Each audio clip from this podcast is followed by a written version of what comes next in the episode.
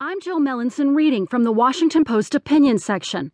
After the slaughter in Nice, Are We Safe Anywhere? by Joel Dreyfuss.